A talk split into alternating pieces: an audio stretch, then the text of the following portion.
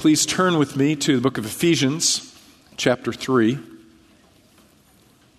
Before we get started, I want to just say congratulations to our graduating seniors. That's a huge accomplishment. Well done. Really proud of you. And uh, we wanted to make a way available for you to keep in touch with us. Trey Corey, our college pastor, set this up.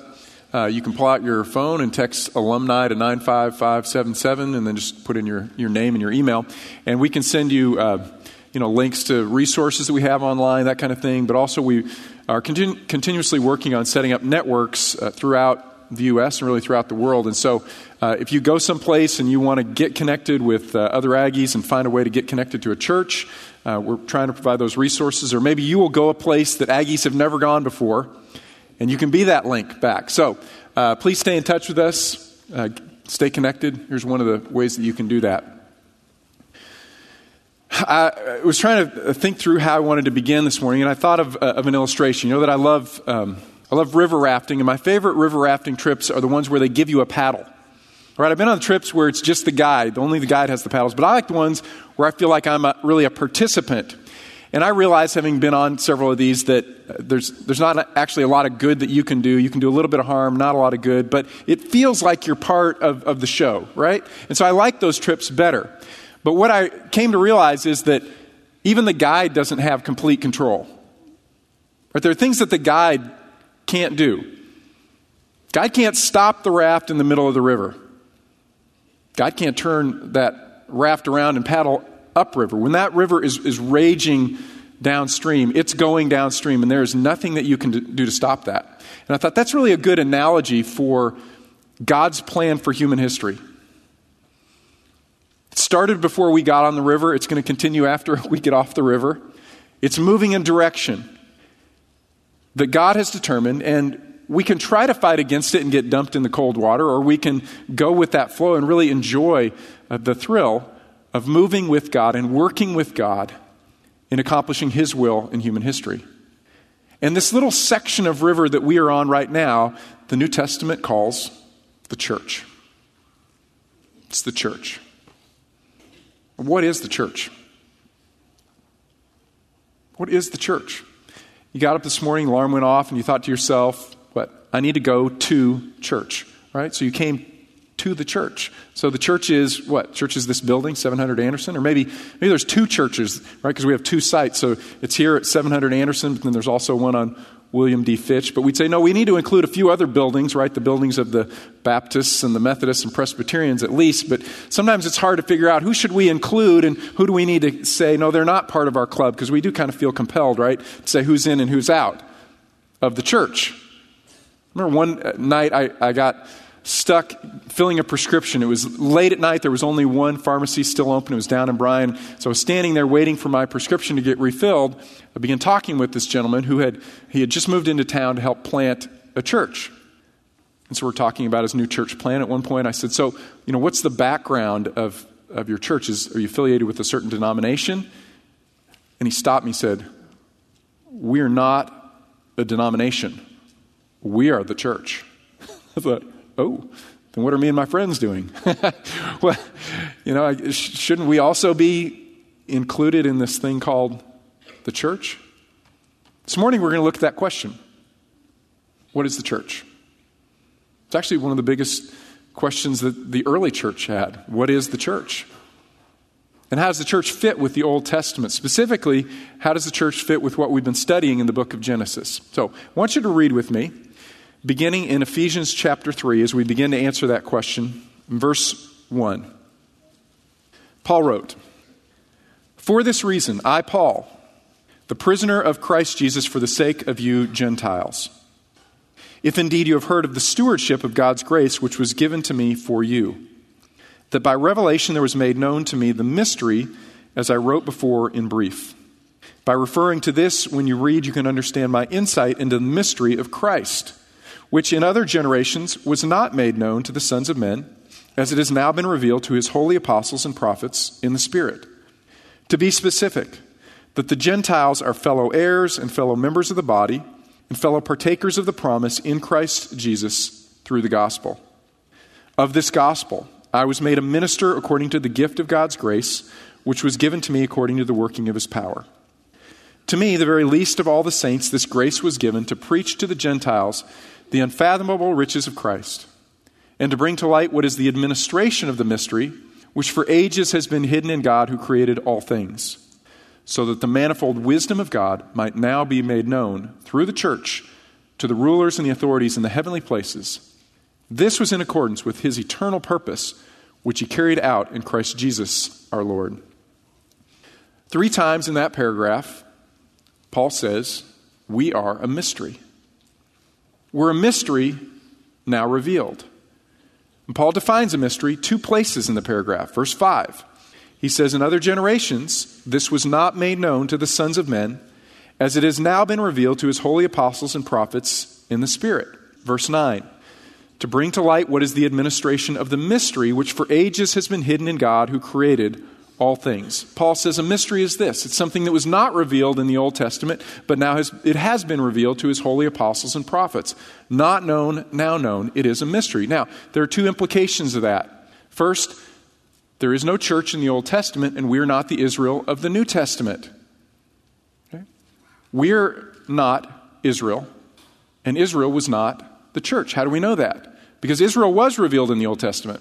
Was it not? Well, actually, that's most of what the Old Testament is about. It's about the creation, the birth, the formation, the history, and even the future of Israel. But Paul says the church wasn't revealed beforehand, it wasn't revealed to those prophets. Now it has been revealed. So we can look to the Old Testament and say, Where is the church? Let's look for the church. But the church is not there because the church was a mystery. Paul says it's a mystery that has now been revealed. So, a second, Brian. I thought we were going to talk about the church and how the church connects to the Old Testament, particularly Genesis, that we've been studying. Well, I just want you to park that question for a minute, and we're going to come back to that. Okay? But before we get to that, I want to point out distinctions between Israel and the church. Israel had a beginning, and the church had a beginning. You recall, God chose Abraham, one man and his wife, Abraham and Sarah, and he made them into a family. That family grew quite large grew to 70 people, and then that family went down to Egypt. For 400 years they were in Egypt, and they grew and they grew and they grew, and they became 2 million people. But they still were not a nation. They were just really a very large family. God took them and He rescued them out of Egypt. He brought them into the wilderness, and He gave them a constitution. We refer to that as the Mosaic Law or the Mosaic Covenant. It was essentially a constitution to form them into a nation or a theocracy with God as their king and they as his subjects. The theocracy was formed in such a way that God said, according to your constitution, this is how you will relate to one another. This is how you will relate to the nations around you, and this is how you will relate to me. Do you wish to be my chosen people? And the people said, Yes, all that the Lord has commanded, we will do. We will enter into this covenant. And on that day, the nation of Israel was born. It became a nation, right? The church also had a beginning. Its beginning was on the day of Pentecost. Recall that Jesus told his followers, I want you to wait for something. Okay? I'm, I'm going to ascend. I've been raised from the dead, but then I'm going to ascend on high, and I want you to wait because I'm going to send from heaven the promise of God. And that promise was, recall, the Spirit, the indwelling Holy Spirit. Earlier in the Gospel of John, John chapter 7, Jesus had said, uh, The Spirit's not yet given because I am not yet glorified. So wait. W- was the Spirit not around? Of course, we see the Spirit in the Old Testament, don't we? But we don't see the Spirit coming and indwelling people permanently. We would see the Spirit coming upon certain people for a certain task and then departing. And Spirit would come upon kings and prophets and so forth, but they could, didn't have the guarantee that that Spirit would remain forever. In fact, King David, Psalm chapter 51, after his sin with Bathsheba and killing Uriah, called out to God and he said, God, do not take your Holy Spirit from me. Now, I remember when I was in college, uh, we used to sing a song by Keith Green, Take Not Your Holy Spirit from Me. And later I realized uh, that's not true for us as a church. I shouldn't be singing that because God doesn't take his Holy Spirit from the Christian. In fact, the mark of being a Christian is possession of the Holy Spirit. Romans chapter 8, Paul would say, if anyone does not have the Spirit of God, he doesn't belong to him. The mark of the church is the Spirit. Spirit came first on the day of Pentecost, was poured out on the apostles, and then poured out on believers subsequently, to the point that once the church was established, this was actually the mark of the church, the indwelling, permanent indwelling of the Holy Spirit, and that began for the church on the day of Pentecost. Okay? Now, what that means is there is no church in the Old Testament, and we're not the Israel of the New Testament. We haven't taken on all of those promises that were made to Israel.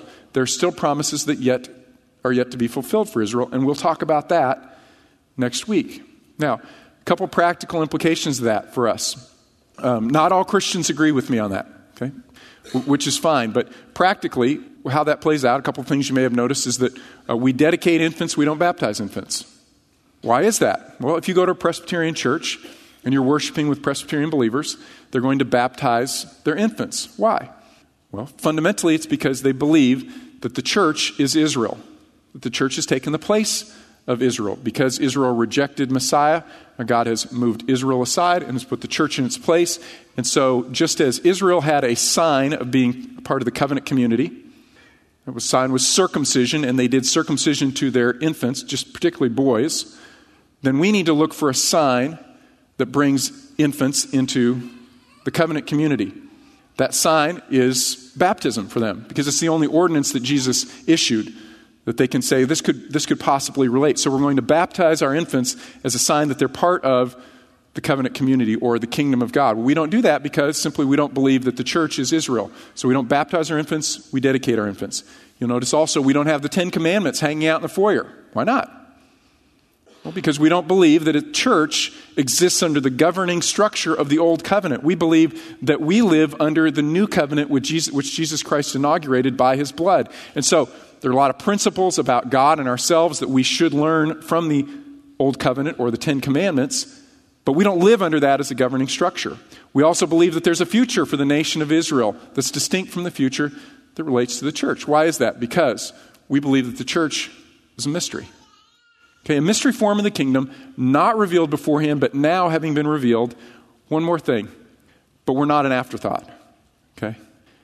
Just because we are a mystery in terms of Old Testament revelation, it's not as if God suddenly discovered, oh no, the Jews have rejected Messiah and my plan for them. I need to come up with something else. Let's call it the church, right? Look with me in Ephesians chapter 3, verse 11. This, that is the church, was in accordance with the eternal purpose which he carried out in Christ Jesus our Lord. In other words, the church is not an afterthought. Church is a part of God's eternal plan, even if we don't see the church specifically in the Old Testament, we are connected. That is our spiritual heritage. How? How does that work? I want you to turn to the book of Galatians now, Galatians chapter 3. One of the most frequently asked questions that I received is um, How are people in the Old Testament saved as compared to how people in the New Testament are saved? Right? With the assumption that people in the Old Testament were saved in a different way people in the New Testament. The answer is really simple. People in the Old Testament were saved exactly how people are saved in the New Testament. Okay? Charles Ryrie once created a really uh, neat synthesis of this process that helps us understand how Old Testament and New Testament work together. He said, The basis of salvation in every age is the death of Christ. The requirement for salvation in every age is faith. The object of faith in every age is God. The content of faith changes in the various dispensations or eras of salvation history. Now let's unpack that for a moment. Okay? The basis of salvation in every age is the death of Christ. Only the death of Christ removes the debt of sin. That is the only thing. Writer of the Hebrews says, the blood of bulls and goats cannot remove the debt of sin. So, why the sacrificial system? Well, it temporarily set aside the debt of sin until that debt would finally be paid for in Christ. And it provided a, a symbol or an image of the fact that sin requires death. But it didn't completely remove the debt of sin. We're told it atoned for sin, which means literally it covered over. It set it aside until one would come which, who would offer a perfect sacrifice to remove the debt of sin, that is Jesus Christ. And so Old Testament believers lived in anticipation of a final sacrifice. Did they know it was Jesus? No, probably not. But they trusted that God would remove their debt of sin. And so they performed the sacrificial system in hopes that, in anticipation that, God would not just cover over sin, but remove the debt of sin. Okay, so the basis of salvation in every age is always the death of Christ. The requirement for salvation in every age is faith. How do we enjoy or experience the fact that a final payment has been made for our sin? By doing good or by having more good that outweighs our bad? No, it's just faith. It's always been faith. It's faith alone. Faith alone in what? Faith alone in God and God's promises. So, the object of faith in every age is God. What saves you? Faith? No, God. God saves you through faith. You believe in God. What do you believe in God? Well, God has progressively revealed more and more and more about himself. So the content of our faith has grown as God has revealed himself. Abraham didn't know everything that Moses knew. Moses didn't know everything that David knew. David certainly didn't know everything that Paul knew. The content grew. Now we know that God has sent his only begotten Son who lived on this earth, died a cruel death, but was raised from the dead. And if we believe in God, we have salvation. We have the removal of our debt, the debt of our sins, and we have eternal life. Okay? So salvation in the Old Testament, salvation in the New Testament worked exactly the same way. How was Abraham saved? Through faith. In what? The promises that God had revealed to him. He believed God. He took God at his word. Read with me, chapter 3, Galatians, and verse 6. Even so, Abraham believed God and it was reckoned to him as righteousness. How did Abraham enter the family of God? Abraham believed. How do we enter the family of God? We believe. Now, interestingly, if you look at the history of uh, Jewish thought, they believe that Abraham got salvation, entered the family of God because he was a righteous man, because he did good. Uh, in many uh, of the, the Judaistic writings, Abraham is referred to as a, a bag of myrrh. Okay? That old bag of myrrh. I mean, it's, yeah, we probably wouldn't use that imagery, but the idea is myrrh is the most precious of spices. And so Abraham is the most precious among the righteous men. He's a fragrance to God. Why? Because he did good works, because he lived a righteous life. Let me illustrate. From Jubilees 23, verse 10, it says, For Abraham was perfect in all his deeds with the Lord and well pleasing in righteousness all the days of his life. Now, we just finished studying the book of Genesis. Was Abraham perfect in all of his deeds and well pleasing in righteousness all the days of his life? the answer is no, right? Uh, I mean, Abraham had some ups and Abraham had some serious downs. But as the Jews would look back in, at Abraham's life, they would kind of gloss over those negatives and let's say, no, no, no.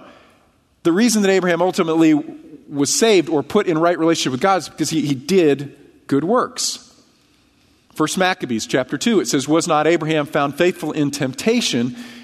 And that was credited to him or reckoned unto him as righteousness. Abraham never gave in to sin.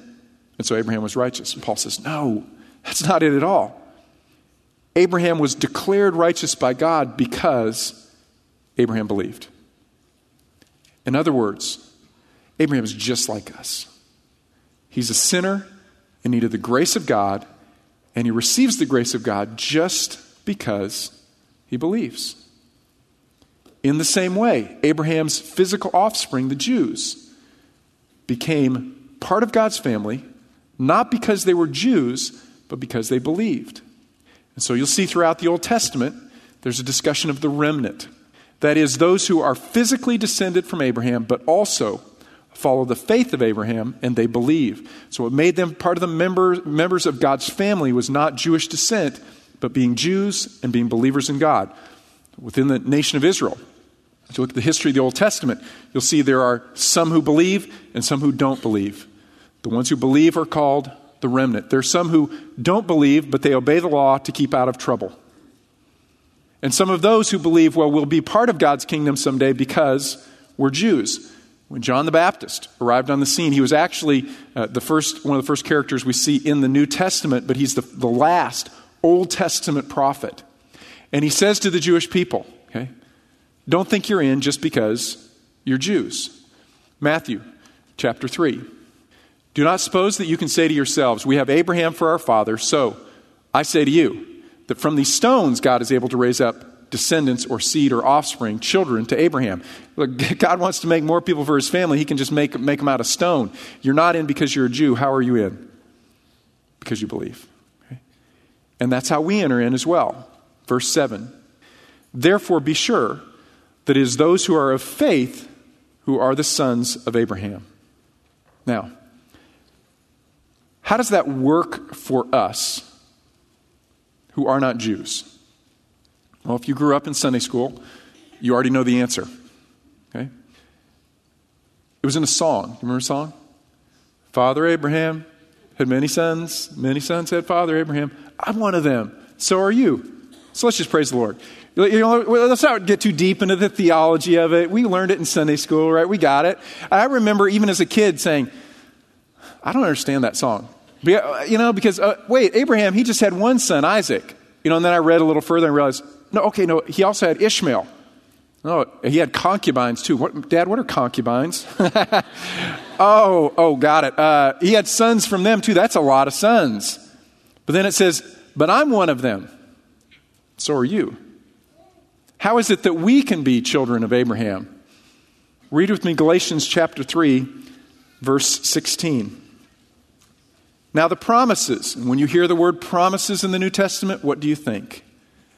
Think Abrahamic covenant. Think Genesis 12 and Genesis 15, okay? So, the promises were spoken to Abraham and to his seed. He does not say into seeds as referring to many, but rather to one, and to your seed, that is Christ. Paul isn't saying that being Jewish is irrelevant. What he's saying is the ultimate seed of Abraham is just one it's Jesus. And what you see in the Old Testament is, is a narrowing, a focusing. Isaac will be the seed and not Ishmael, Jacob and not Esau, not Reuben the firstborn, literally, but instead Judah who was born later. And the focus will narrow and narrow and narrow until it comes to one man, that is Jesus Christ, who will be the perfect Jew. He will live a perfectly righteous life before God, and because he does so, God gives him all of the promises that he made to Abraham. Now, was it absolutely essential that Jesus be a Jew? Of course, because the promises were made to come through Abraham's physical line but the intention was that through that physical line, all the nations would be blessed. And so the focus narrows in the Old Testament to Jesus. And then Jesus, having received all the promises that were made to Abraham, opens the doors and he says, Now, let the blessing come to all, all nations. Go therefore and make disciples of all nations. Why? Because the promises were intended to come through Abraham and his seed to all people. Okay. So, we are distinct from the nation of Israel, but we are connected through Abraham. Galatians 3, verse 26. For you all are sons of God through faith, and faith alone in Christ Jesus. For all of you who were baptized into Christ have clothed yourselves with Christ. What does he mean? The meaning of baptism is identification with. To be baptized means to be identified with. The moment that you believe, the Spirit of God identifies you with Christ, that is, clothes you with Christ. The Spirit of God identifies you with God by coming and dwelling inside of you. So you are placed into Christ, and the Spirit of God is placed into you. You are now in Christ. The reason that we baptize uh, believers here, rather than infants, is because it is a symbol of what has happened to you spiritually. The moment that you believe, you are identified with Christ. In his death, in his burial, and in his resurrection, you belong to the body of Christ. So, we put people all the way under the water because that's a symbol of death, complete death. And then we come all the way up out of the water because it's a symbol of resurrection. We are identified with Christ in his death and burial, and we are identified with him in his resurrection. It's a symbol of what has already transpired to us the moment that we believed. We belong to Christ, and consequently, we belong to the body of Christ. We are Christians. And so we are distinct from the racial nation of Israel and God's promises specifically that relate to them, but we are related by faith through Abraham and Abraham's perfect seed, that is Jesus Christ. We've been identified with him. The result is God has gathered us as the church to become a new model for humanity, what God originally intended for humanity. I want you to turn with me now to Ephesians chapter 2. When, when we think about humanity, we, we, we pick up the newspaper, we read, read news online, we, we see what's going on in the world today. I think one of the primary words that comes to our mind is division. Okay, divided, separated. And we're divided by, by so many things by by race and nationality and language. Divided by demographic group, we have the, the great generation and then boomers and busters and Gen X and Gen Y and millennials. We, we're, we're, divide, we're divided by politics. Conservatives and liberals and Republicans, Democrats, Libertarian, we're divided. Divided by socioeconomic status. We've got rich and poor and middle class. All divisions.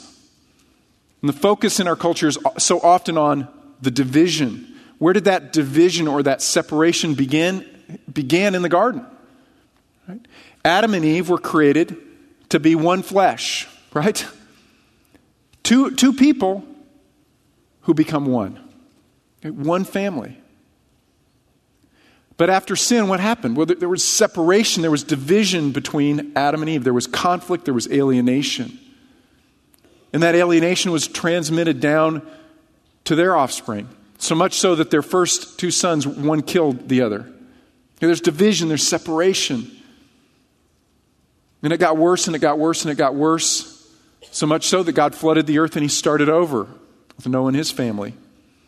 And the generations after Noah attempted to overcome the, the separation, but in their own strength and for their own glory. That's the story of the Tower of Babel. Okay, men and women who are separate trying to come together and overcome their separation and as a consequence glorify themselves not god. And god looks down and he sees their, their attempt at reconciliation. He said no what's actually happening now is they're becoming more and more and more rebellious against me.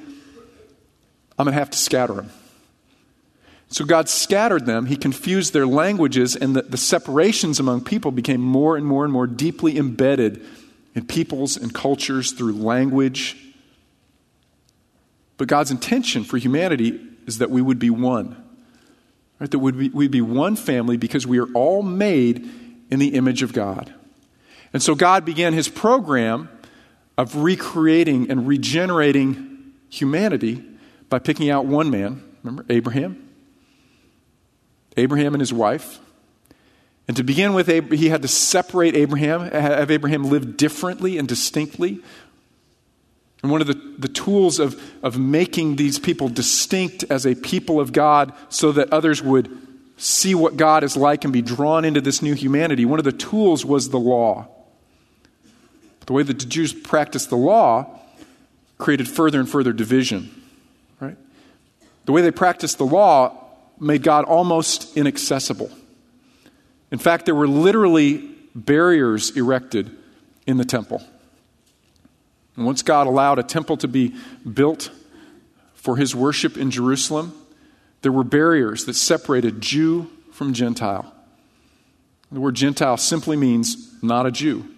From the Old Testament perspective, there are just two peoples there's Jews and everybody else. And everybody else is behind the wall. Literally, in the first century, there was a wall that was built, and there was an inscription in stone on that wall and said, If you're a Gentile and you cross over this barrier, you will die. You can only get so close to worship of God. The women could get a little closer, but even they were second class. They had to stop at another barrier. The Jewish men, they could take a few steps closer, then they had to stop. The Levites, that one tribe, they could get a little bit closer, but then they had to stop. Then the high priest, once a year, could actually go into the presence of God. And so the entire worship in Israel was one of barriers. And what Christ did is he knocked down those barriers and he made access to God equal for everyone. Ephesians chapter 2, verse 11.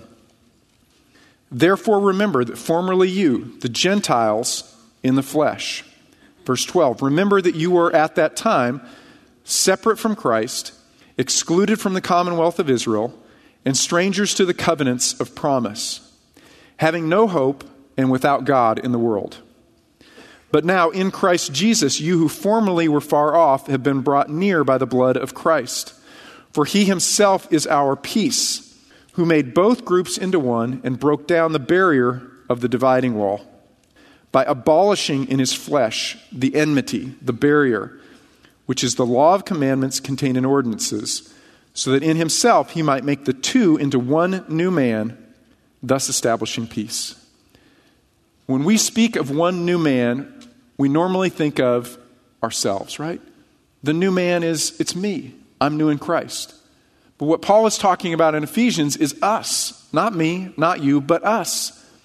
What he's saying is Jesus Christ literally broke down that wall. The veil of the temple was split in two. And Christ made access to God equal for everyone. At the foot of the cross, we all bend the knee. We all are laid low.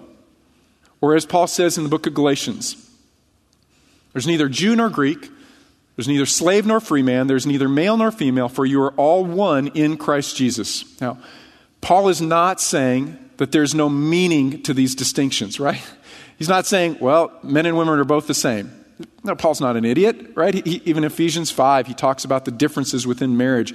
He'll talk about differences within the church between male and female and culture. He understands that and recognizes that. He's not saying that the, the distinctions are meaningless. What he's saying is that in Christ, those distinctions don't have to be barriers any longer. They are overcome by the church because we are one in Christ. And so instead, those, those differences can be celebrated because we're unified in Christ. Let me say it another way. The goal of the church is not to gather a group of diverse people and try to make us all one. Let me say that again. The goal of the church is not to try to gather a diverse group of people and somehow make us one. The goal of the church is to pursue Christ and proclaim Christ. And in the process, we become one. Because we are pursuing Christ together, we are proclaiming Christ together, we become one. And then we can actually celebrate the things that are different among us because we see God has put within the body different people, different personalities, different races, different cultures, and those are not a cause for a barrier, but they're cause for celebration because God has uniquely equipped each person to worship in a special way and to reach out and bear witness in a special way, to proclaim Christ to people that others can't reach. That is part of the beauty of the mosaic of the body of Christ. It's not a barrier, it's part of our beauty.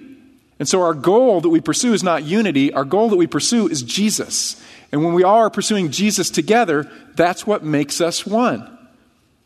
So, it is the church and the church only that can transcend all of these barriers and put before humanity a new model which is what God intended us to be.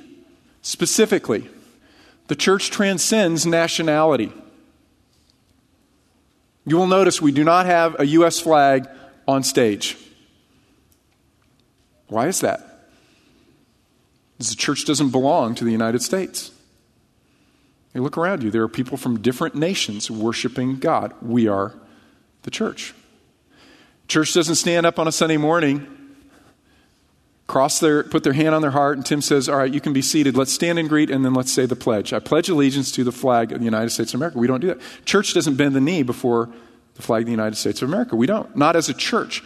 As a citizen, if you're a U.S. citizen, to be a good citizen, you should pledge your loyalty to your country, and you should be loyal to your country after you're loyal to God. Right? So the church doesn't pledge allegiance to the flag. If anything, U.S. citizens should bend their knee for Jesus Christ. Right?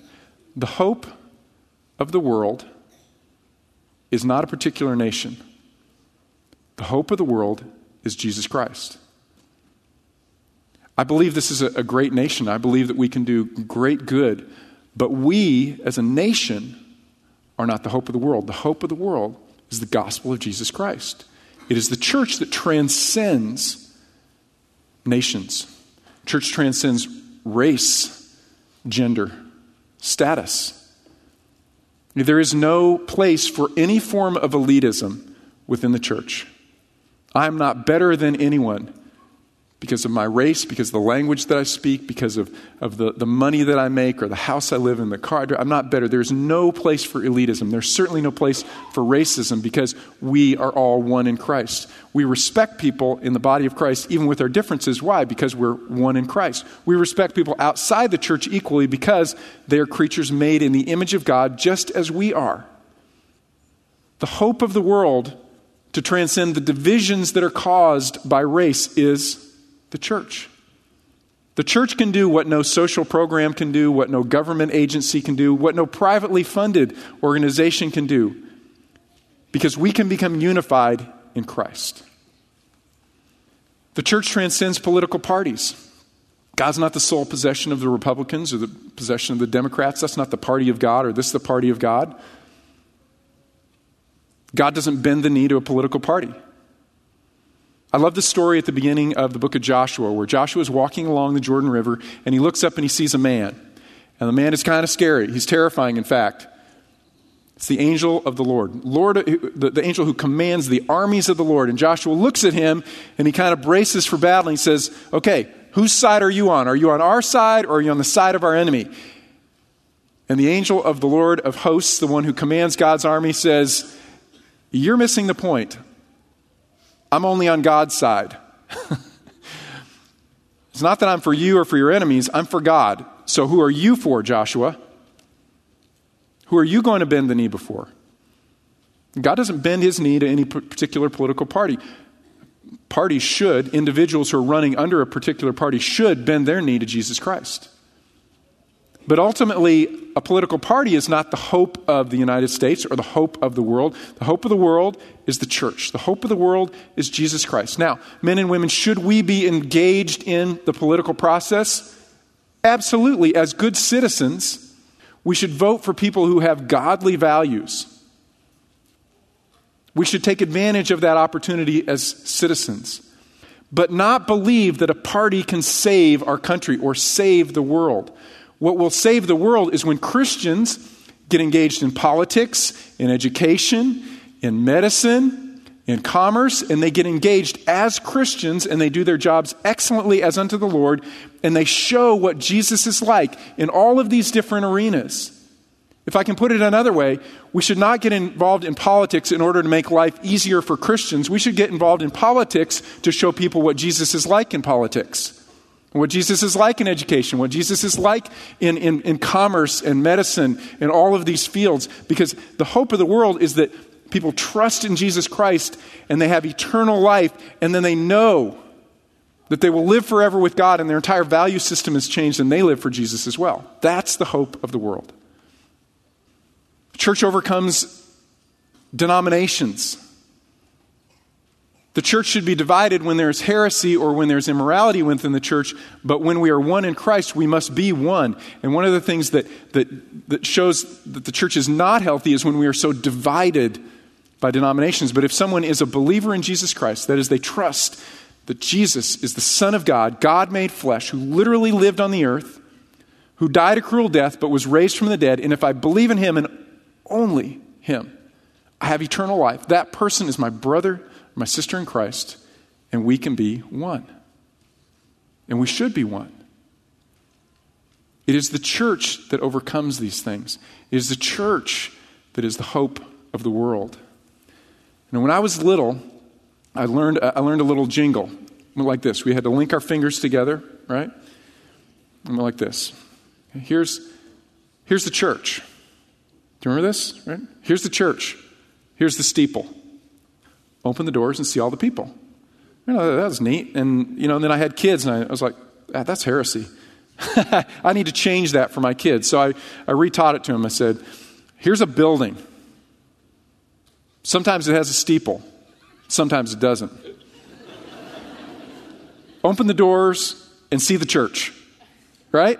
Now, mine never caught on, and, you know, it, it uh, my kids know, if you asked them now, they wouldn't remember it. They'd remember here's the church, here's the steeple. Like, no, that's heresy. Here, here, here's a building. Here's a building, right? And right now, the church is trapped inside the building. Let's let them loose. You didn't come to church, you are the church. We are the church. And we are one, no matter where we're from, no matter what language we speak. No matter what political party we affiliate with, we're one because we are in Christ. And that's the hope of the world. The church is the hope of the world. You are the hope of the world. Final point. We are also partners in Abraham's calling. Turn to 2 Corinthians chapter 5. 2 Corinthians chapter 5. You will recall that at the end of the promises made to Abraham, God said this And you, Abraham, all the families of the earth will be blessed. Abraham, this is a promise. I'm going to bless you. I'm going to make your name great. Why? Why, why am I going to do that for you, Abraham? So that you can sit back and enjoy my blessings and say, oh, I just love being blessed. No, Abraham, I'm going, to, I'm going to bless you so that you can turn around and be a blessing to all the nations. That's why I've chosen you, not to just enjoy the blessings, but to share the blessings. That was the calling of Abraham. That is the calling of the church. We share in Abraham's calling. That is how we are linked together. 2 Corinthians 5, verse 17. Therefore, if anyone is in Christ, he is a new creature. The old things passed away. Behold, new things have come. Or as Paul said in verse 16, Therefore, if anyone's in Christ, he's a new creation. He, we don't even regard anyone according to the flesh. We don't, we don't worry about those things that are external. Are they meaningless? No, they're not meaningless, but we can actually celebrate them. But if a person's in Christ, that's the most important thing about a person. Is that man or woman in Christ or outside of Christ? At the end of the day, that's all that matters. Do they know Jesus? Do they have eternal life? Or do they not? If anyone's in Christ, they're a new creature. So we don't regard them according to the flesh externally any longer. Verse 18 Now all these things are from God who reconciled us to himself through Christ. And he gave us the ministry of reconciliation, namely, that God was in Christ reconciling the world to himself, not counting their trespasses against them, and he has committed us, to us, the word of reconciliation. What is your calling? The next verse he says, You're an ambassador to take the, the, the word of reconciliation to all tribes, tongues, people, and nation. That's your calling. To be a minister of reconciliation, an ambassador of reconciliation. First, reconciling people to God teaching them, praying for them, serving them, so that they can have eternal life. So, how do we apply this? I have one simple application for us this morning. The, the, the plan of God in human history, it's like this raging river. It's our, our calling, it's our privilege to step into that river and go with God, go with the flow. Where's that flow going? Flow is going toward the blessing of all nations. This is what God is about. This is his purpose that all nations would be blessed through Abraham, through us. So, just one, one application, one question for you this week. Who will you bless? I want you to think as we close about one person that you can pray for, that you can serve, that you can share Jesus with. One person that you will pass along the blessings of Christ to this week. Let's pray. Heavenly Father, Thank you that you have opened our hearts and minds to know the blessing that was given to Abraham is available to us through Jesus Christ. Father, I thank you that we know that we have eternal life, that we know that our debt of sins is forgiven. And I pray, Father, that we wouldn't be comfortable simply in enjoying your blessing, but that we would step out into this world in, in every arena, in our own homes, in our neighborhoods, in our jobs, in politics and education and commerce and medicine, in all of these areas, we would live as one for Christ to share the blessing of Christ, because that is the hope of the world. Father, let us be a blessing in Christ this week. It's in His name we pray. Amen. God bless you and be a blessing this week. See you next week.